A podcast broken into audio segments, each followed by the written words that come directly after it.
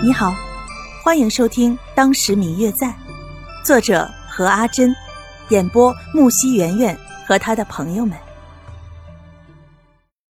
第一百四十集。方公子，你说你们是巡山人士，可是为何你们又会来到这京城为白姑娘的母亲祈求呢？难道说，巡山附近并没有什么寺庙？听见这话时。方白两人齐齐的看过去，正是刘家大公子刘吉兰。看见是他们，其余人都看向了他。李氏见他说话不当，立马出声制止了他，要他与白姑娘道歉。只是白若秋听了他这话，只是一笑，有些释然般说道：“我母亲她，她早已去世。只是她生前……”一直都想要回到京城来拜见自己的父母，却到死都未曾实现。如今我到京城来，就是为了实现我母亲生前的愿望。但是母亲从未告诉过我她娘家，也就是我外祖父家的任何信息，因此我也不清楚。我听说，京城最有名的便是鸡鸣寺了，因此。我只好拿着母亲的遗物来到鸡鸣寺，希望能够将母亲的遗物供奉在寺庙中。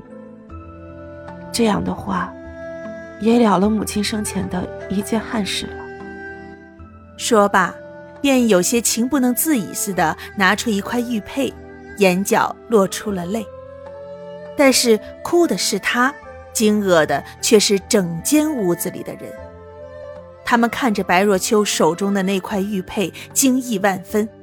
首先便是刘老太太，她似乎不能相信似的，颤悠悠的走到了白若秋的眼前，扶起了她。孩子，这块玉佩，你是从哪儿来的？言语之间激动不少，拿着那块玉佩，眼角竟然湿了。一旁刘家大公子刘吉兰的妻子邓氏在自己的婆婆身边，看见白若秋手中拿着这块玉佩，不禁奇怪：这白姑娘的玉佩怎么与母亲的玉佩一样啊？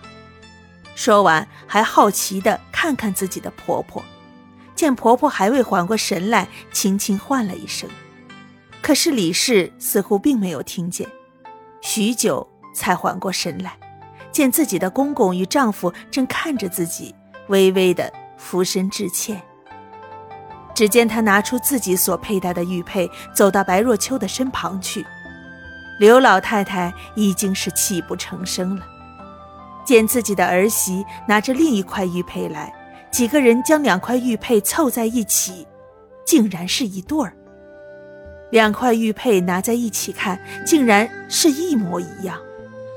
这倒让所有的人都惊异了，刘老太太和李氏更是惊呼不已，急急忙忙间问白若秋父母是谁，白若秋都一一作答了，将那天在寺庙中与二位所说的全部原原本本的说了出来。说完，祖孙俩抱在一起哭了一遍。嗯嗯，我最亲爱的小耳朵。本集已播讲完毕，感谢您的收听。如果你喜欢这本书，欢迎您多多的点赞、评论、订阅和转发哟。当然，也可以在评论区留言，我会在评论区与大家交流互动的。喜欢这本书就给他点个赞吧，你的点赞和评论是我们创作最大的动力。感谢您的收听。